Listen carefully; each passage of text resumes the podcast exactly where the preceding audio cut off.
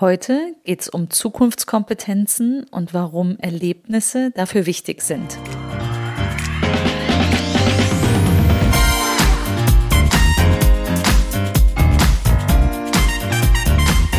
Herzlich willkommen im Podcast Chancendenken, wie wir die Zukunft leben wollen. Das ist Episode 69. Zukunftskompetenzen und warum Erlebnisse dafür wichtig sind. Ich bin Andera Gadeib, Digitalpionierin, mehrfache Unternehmerin und Autorin. Ich bin Expertin darin, richtig große Ziele zu erreichen, digital und analog. Immer mit dem Menschen im Mittelpunkt und für eine gute Zukunft. Wenn du wissen willst, wie du ins Tun kommst, dann hör hier rein. Danke, dass du dir Zeit nimmst. Los geht's. Das Thema Zukunftskompetenzen kennst du schon von mir. Heute steigen wir noch mal tiefer ein. Und was du heute mitnimmst, sind erstens, welche Kompetenzen in Zukunft noch wichtiger werden. Zweitens, warum der physische Raum dabei eine Rolle spielt. Drittens, warum es dazu Erlebnisse braucht. Und viertens, wie du ins Umsetzen kommst.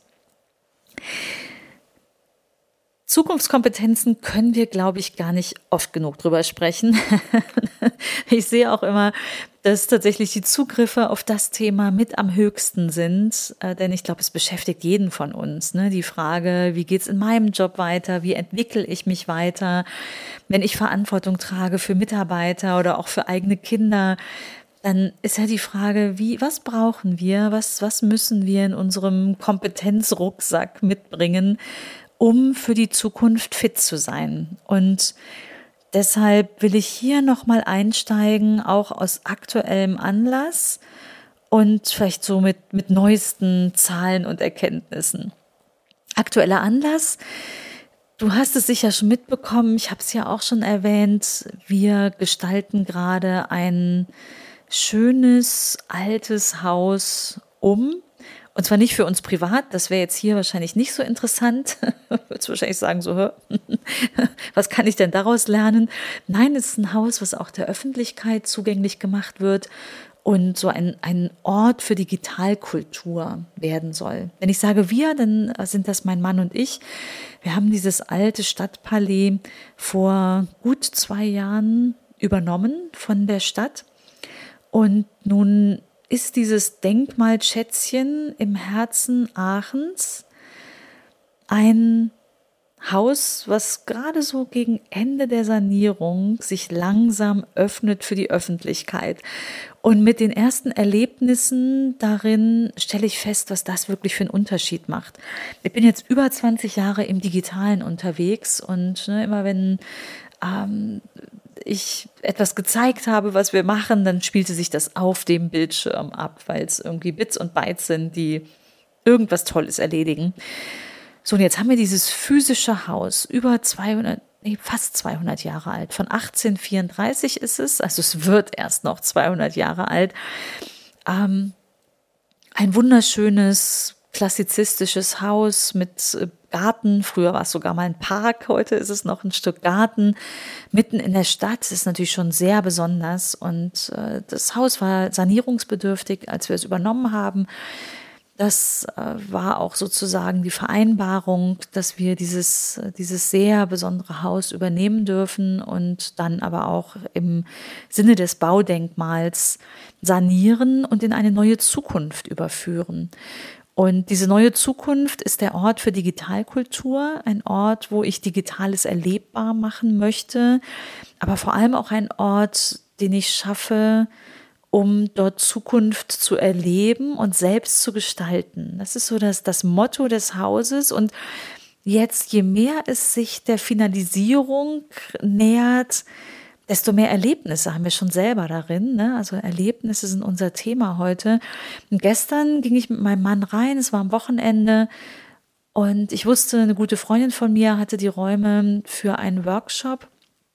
Und äh, wir haben mal so um die Ecke geschaut in den großen, ins große Zukunftsstudio, wie wir das nennen. Das ist die erste Etage im Gartensaal. Ah, das ist nämlich so ein Gartenpalais hinten dran, äh, wunderschön. Äh, und wir haben mal so um die Ecke geschaut und haben gefragt, ob alles okay ist und äh, ob genug Kaffee da ist, Kaffeebohnen, haben nachgefüllt. Und die Teilnehmer haben gequiekt vor Freude, also wirklich äh, jubelnd haben sie uns empfangen und haben gedankt für die schöne Atmosphäre. Aber meine Freundin sagte mir noch so, ja, das ist, das macht einfach einen Unterschied und äh, sie hatte einen, einen richtig, richtig guten Workshop. Nicht, nicht ausschließlich wegen der Atmosphäre, aber es hat so seinen Beitrag geleistet.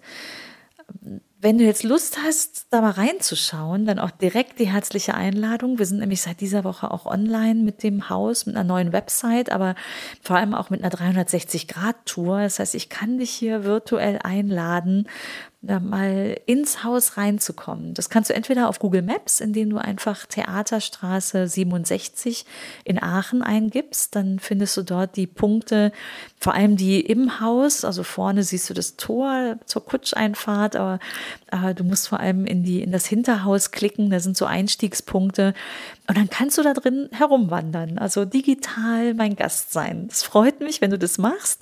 360.hausmatei.de ist die Adresse, ist aber auch in den Show Notes. Klick dich da gerne rein. Warum erzähle ich das? Weil ich fest davon überzeugt bin, dass es diese Erlebnisse, diese physischen Orte in Zukunft noch mehr braucht. Denn wenn wir in Zukunftskompetenzen schauen und in das, was vorhergesagt wird, dann stehen uns hier ganz große Veränderungen bevor. Es gibt schöne Studien dazu. Eine kennst du vielleicht schon von mir, nämlich das ähm, Weltwirtschaftsforum gibt alle fünf Jahre den Future of Jobs Report heraus habe ich auch einen Blogbeitrag zum Thema Future Skills veröffentlicht, den ich gerne verlinke. Und äh, da lernst du ganz gut, welche Kompetenzen in Zukunft noch eine größere Rolle spielen. Da ist seit Jahren etwas wie das Lösen komplexer Probleme beispielsweise ganz oben an. Und das ist auch weiterhin der Fall. Was mich aber vor allem jetzt in dem letzten Bericht äh, total getriggert hat, war eine Zahl, nämlich 50 Prozent. Also jeder Zweite wird in seinem Job eine Umschulung brauchen bis zum Jahr 2025. Das sind jetzt noch dreieinhalb Jahre aktuell.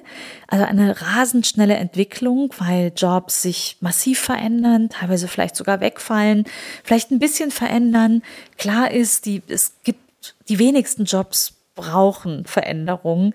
Ähm, sehr, sehr viele sind einfach vom digitalen Wandel auch in Veränderung, von Veränderung betroffen. Jeder zweite wird eine Umschulung in den nächsten drei, vier Jahren mitmachen. Und wir werden uns darüber unterhalten, wie wird es aussehen in Zukunft? Ist es diese klassische, ich sammle mir Sachwissen ein, äh, Konferenz oder Fortbildung oder wird es anders laufen? Du ahnst schon, was meine Haltung ist, kommen wir gleich hin. Ähm, aber ich möchte noch einmal reintauchen in diesen Future Skills Bericht des äh, Weltwirtschaftsforums und draufschauen, was denn die Kompetenzen sind, die wir in Zukunft noch mehr brauchen. Und ich habe eben schon gesagt, das Lösen komplexer Probleme ist ein Evergreen, ist in den letzten Berichten immer drin gewesen unter den Top 10 äh, Skills. Und das gehört zum Block der Problemlösungskompetenzen und ist einer von fünf. Also fünf von zehn Top Ten Skills drehen sich rund um das, das Lösen von Problemen. Das ist nämlich etwas, was die Maschine nicht für uns übernehmen kann.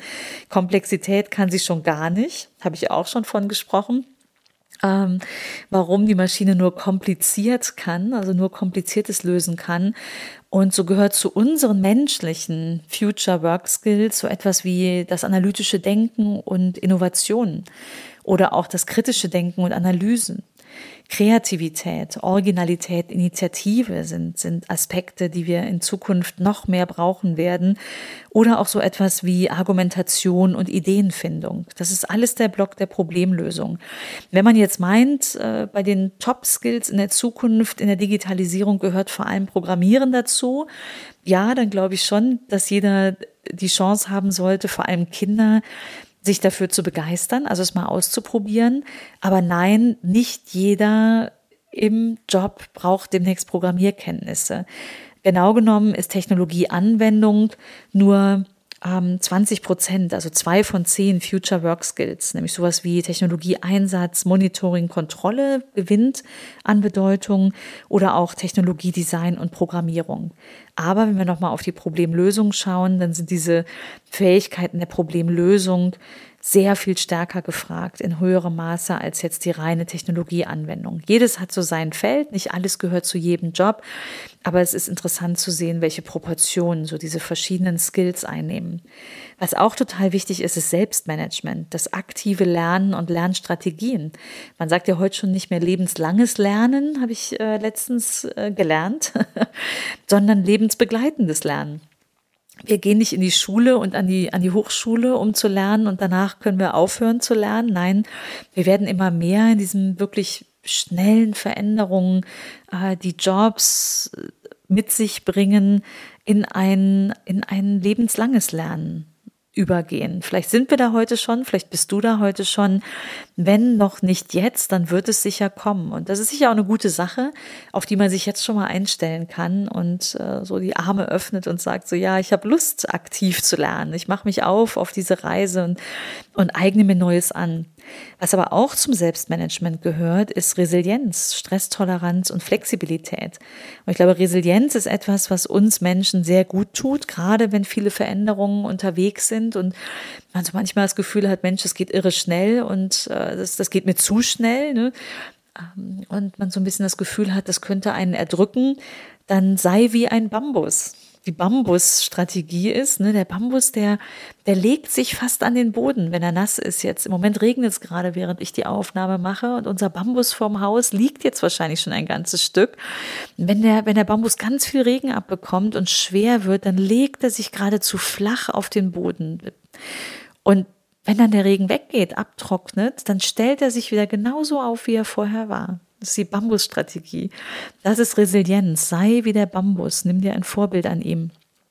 Und eine Top-Work-Skill, die in die, es in die Top Ten äh, jetzt geschafft hat und meines Erachtens auch super wichtig ist, ist die Arbeit mit dem Menschen. Führung und soziale Kompetenz oder sozialer Einfluss gewinnt an Bedeutung und ist auch übrigens einer, wenn man in die deutschen Studien schaut, also das WEF, World ähm, Economic Forum, ist natürlich international die Betrachtung. Es gibt eine deutsche, eine deutsche Perspektive, ganz spannend Zahlen, die das IAB herausgibt. Das ist das Forschungsinstitut äh, der Arbeitsagentur. Dann sieht man auch dort, wenn Sie beispielsweise Substitutionspotenziale anschauen, also welche Berufe sind am stärksten substituierbar, durch das äh, Digitale, durch den Computer, dann ist durchweg der Beruf auch über die letzten Jahre, ähm, der, der am wenigsten substituierbar ist, alles, was soziale und kulturelle Dienstleistung ist. Die sind nämlich aktuell nur, die Vorhersage ist zu 13 Prozent substituierbar. Dagegen stehen die Fertigungsberufe bei, bei 84 Prozent. Immer noch steigend über die letzten Jahre. Ne? Das ist ja fast ein Deckeneffekt. 84 Prozent in der Fertigung. Und ja, wir haben auch direkt die Roboter vor Augen, ne? die die Autos zusammensetzen oder andere Dinge am Fließband erledigen. Fertigung ist heute etwas, was ganz stark digitalisiert, automatisiert ist durch digitale Technologien, Roboter, die man vor Augen hat, Algorithmen, die äh, hier durch Rechnen und äh, Prozessbeschreibung und das Ausführen von Prozessaktionen schon deutlich den Menschen substituiert haben. Nächst groß ist äh, fertigungstechnische Berufe auch schon zu 72 Prozent substituierbar und wenn wir noch ans untere Ende jetzt auf den deutschen Bericht IAB schauen, was ist am wenigsten oder heute, Stand heute substituierbar, dann ist das auch beispielsweise alles rund um ähm, die Gesundheitsberufe, sei es medizinisch oder nicht medizinisch, ne, ganz nah an den sozialen Dienstleistungen.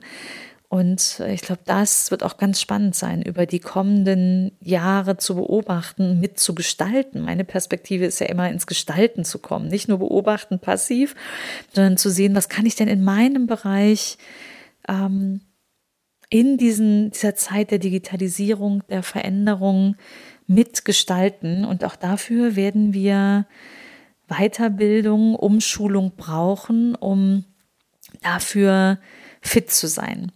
Das sind die Zahlen, wo wir stehen und wenn es heißt, äh, jeder zweite braucht eine Weiterbildung und Programmierung ist nur ein Teil davon, also wirklich ein kleinerer Teil dieser, dieser Future Skills, dann ist ja die Frage, wie bilden wir uns denn fort für das, was jetzt so viel wichtiger wird? Sei es äh, Resilienz, ähm, sei es äh, verschiedene Aspekte des Selbstmanagements oder auch der Problemlösung, die ja so unglaublich äh, stark gewinnt und, und zukünftig noch bedeutender ist. Ist es die klassische Konferenz, in die wir uns reinsetzen oder Fortbildung, zwei Tage, eine Woche mit ganz viel Sachwissen und dann gehen wir abends raus äh, am Ende der Woche und wissen nun alles für die Zukunft und sind fit oder geht es anders?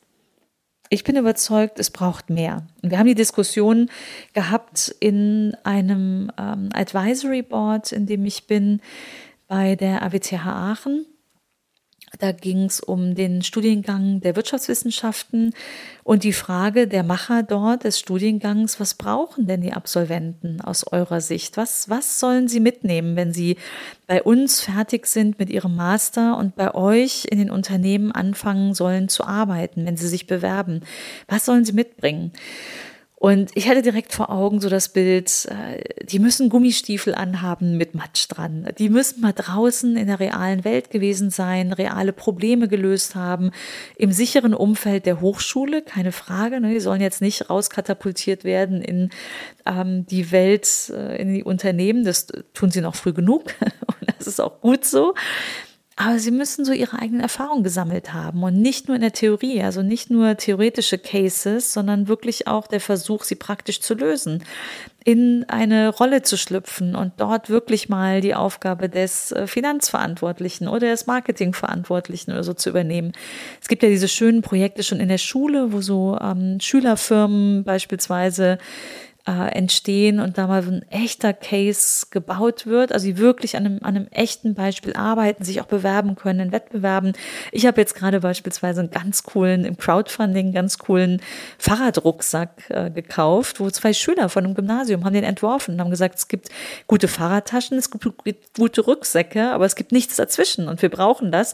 Nur ja, haben sie recht. Das ist so ein klassischer in der Innovation Lead-User-Ansatz, aber das sind Schüler, das sind äh, Schüler die jetzt äh, dann nicht nur das Schülerprojekt, äh, Schülerfirma-Projekt gemacht haben in der Schule, sondern sogar in die Umsetzung gehen. Man konnte es kaufen, es war auch massiv überzeichnet. Also mega gut, setze ich auch gerne rein, den Link, falls du auch so einen Rucksack willst. Ich weiß gar nicht, ob sie den im Moment noch verkaufen ähm, oder ob das dann später kommt, wenn er fertig ist im nächsten Jahr. Aber ich setze das Projekt mal rein. Fand ich auf jeden Fall mega gut. Und das meine ich mit Gummistiefeln. Ne? Also die Jungs, die, die erproben jetzt, was dazu gehört, äh, nicht nur eine gute Idee zu haben, sondern die auch in die Umsetzung zu bringen. Sowas wie Produktion, Produktion von größeren Stück, Stückzahlen zu ähm, ermöglichen, wenn man es vorher noch nie gemacht hat.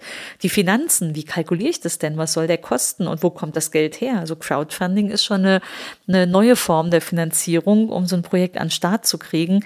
Und es ist doch mega, wenn die zwei Jungs ne, von der heimischen Nähmaschine, wo der erste Prototyp entstanden ist, zu dem Entschluss kommen, so hey, das, das können wir größer machen, das brauchen auch andere, ne? Also vielleicht in Gesprächen rausgefunden.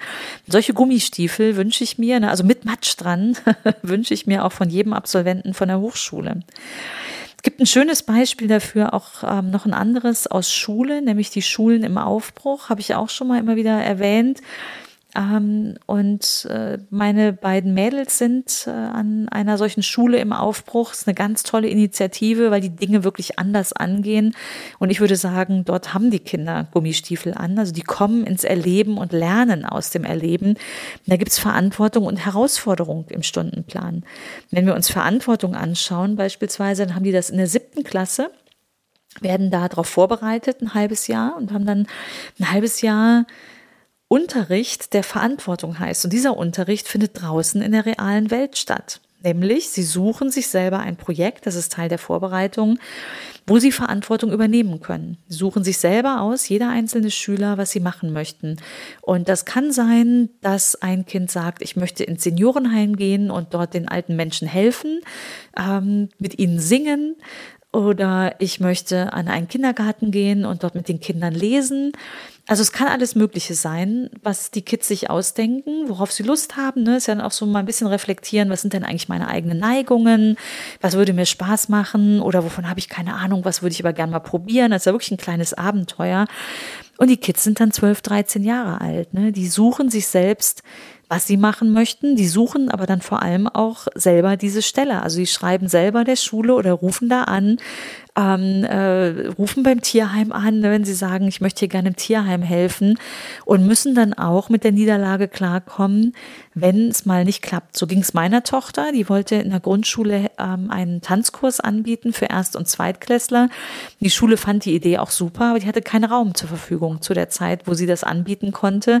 Also hatte sie die Absage, ne? wie der Bambus, erstmal geknickt, so, oh, ich hatte mir das so schön ausgemalt und sie hatte das alles vorbereitet und sich viel Mühe gegeben bei der der, bei der Bewerbung, die sie dann hingeschickt hat und der Frage, ob sie den Kurs da anbieten darf. Und die Absage war natürlich erstmal eine große Enttäuschung für sie. Und dann hat sie sich aber berappelt und hat überlegt, okay, was ist jetzt mein Plan B? Was kann ich jetzt machen? Und hat dann ein anderes Projekt gefunden. Und die Kinder gehen dann wirklich als Schulunterricht zwei Stunden die Woche in ihr Projekt Verantwortung mega gut und das sind, das sind Gummistiefel im Matsch.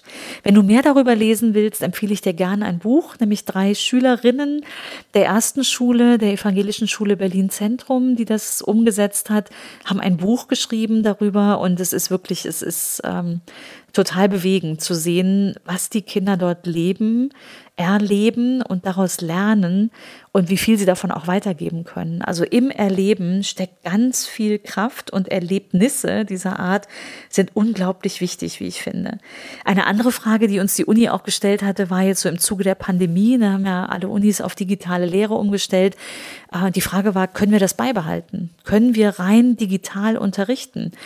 Und wir waren auch ne, aus Unternehmerperspektive, also Arbeitgeberperspektive, einer Meinung, wir glauben, die Sozialkompetenzen bleiben da auf der Strecke. Die Kinder brauchen, oder die, die, die Studentinnen brauchen das soziale Miteinander. Und das, davon bin ich auch fest überzeugt. Ich bin ein großer Verfechter davon, dass Schüler ganz früh schon ähm, ins, ins Erleben des Digitalen und auch die Möglichkeit äh, bekommen sollen, dass sie das Digitale gestalten, also dass sie da reinkommen.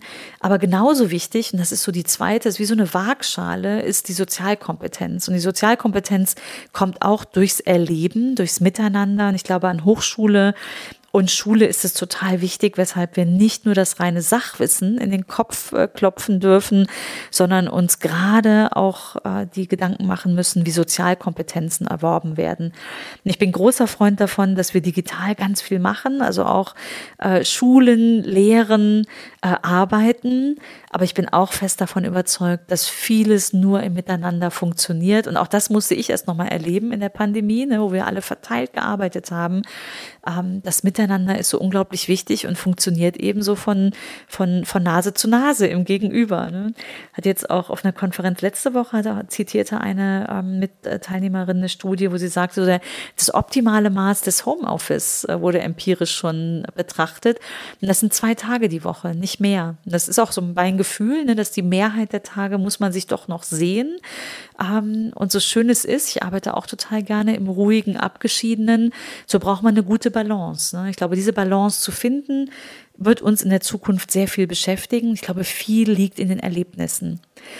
Damit möchte ich zurück zum Haus, ne, dieses Thema, ähm, warum, warum gestalten wir dieses Haus, wie wir es gestalten, diesen Ort für Digitalkultur.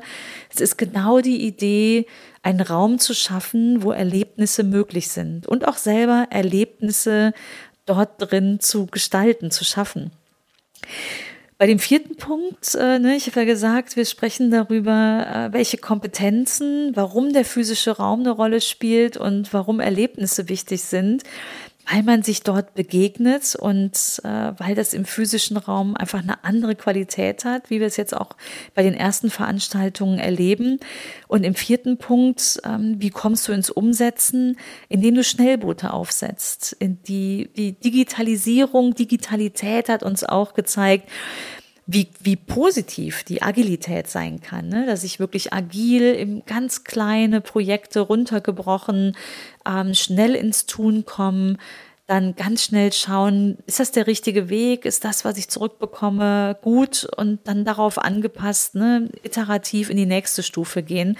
Das ist so kurz gefasst das agile Vorgehen. Und ich nenne es gern das Schnellboot. Wenn du jetzt ein Projekt vor Augen hast, was du umsetzen möchtest, ein Erlebnis, was du schaffen möchtest, äh, eine Kompetenz, die du vermitteln möchtest oder vielleicht erlernen, dann such dir ein Schnellboot. Überleg dir, wie du das in, in einem kleinen Team äh, in einem wirklich ersten kleinen Schritt, nicht der Fünfjahresplan, auch nicht der Einjahresplan, sondern wie kannst du es runterbrechen in ein kleines Schnellboot, mit dem du einen ersten Versuch starten kannst. Und so sind wir auch im Haus losgelaufen. Natürlich ist es ein großes Projekt und braucht einen Bauantrag. Das ist erstmal nicht so ein Schnell-Schnellboot. Aber was wir dort drin machen, sind beispielsweise Kunstausstellungen. Es ist das erste Mal, dass ich Kunstausstellungen organisiere und das habe ich auch in Form eines Schnellboots gemacht. Ich habe mir überlegt, äh, was könnte es sein? Wo kenne ich schon jemanden? Was gefällt mir gut? Und habe dann mit denen gesprochen und geschaut, ähm, wie, wie können wir gemeinsam eine Kunstausstellung auf die Beine stellen? Und so haben wir jetzt über die letzten Wochen die erste Kunstausstellung tatsächlich realisiert. Die haben wir jetzt diese Woche eröffnet äh, siehst du auch im 360-Grad-Rundgang, wenn du vorbeikommst. Und es ist ein solches Erlebnis und wirklich herzerwärmend. Äh, ich bin auch ein bisschen stolz darauf, dass ich das geschafft habe wenn dann eine solche Ausstellung steht und eröffnet wird. Wir hatten alle Künstler da. Die erste Ausstellung ist die mit der Lebenshilfe Kunstwerkstatt. 16 behinderte Künstler, die wunderbare Kunstwerke auch unter ganz toller Anleitung erstellen. Und wir haben über 100 Kunstwerke jetzt bei uns im Haus Mathé hängen. Wir haben tatsächlich schon einige verkauft, auch weil sie wirklich so wunderschön sind und öffnen jetzt auch. Also auf der Website wirst du sehen, äh, falls du in der Nähe bist, herzliche Einladung ähm, mal selbst vorbeizuschauen. Auf jeden Fall digital geht's. Und als die Künstler da waren, das war wirklich ein Erlebnis. Und äh, zu dem Haus und dem Erlebnis zu schaffen gehört noch einiges mehr. Darüber spreche ich dann beim nächsten Mal. Vielleicht so viel vorweg. Wir haben beispielsweise Waffeln gebacken für die Künstler, für unsere Gäste, die Künstlerinnen und Künstler. Dann duftete das ganze Haus. Also auch das mit allen Sinnen ist Teil des Erlebnisses. Das geht digital tatsächlich nicht. Ne? Ähm, Überleg dir doch mal, was da für dich drin steckt, was deine Variante ist, die du ausgestalten könntest. Ich bin sicher, das macht den Kopf auf, wenn du dir vor Augen führst, was dein Schnellboot sein könnte. Und vielleicht hast du sogar schon eine Idee, wie du mit Erlebnissen Kompetenzen erwerben kannst oder auch weitergeben kannst. Dann bau dir dein Schnellboot, denn so kommst du ganz schnell ins Tun. Ich bin ganz gespannt. Äh, ich gebe dir unglaublich gerne weiter Impulse. Wenn du da Lust drauf hast, dann abonniere einfach meinen Newsletter unter anderagadaib.de und ich freue mich, wenn wir so in Kontakt kommen. Viel Erfolg. Bis dahin. Tschüss.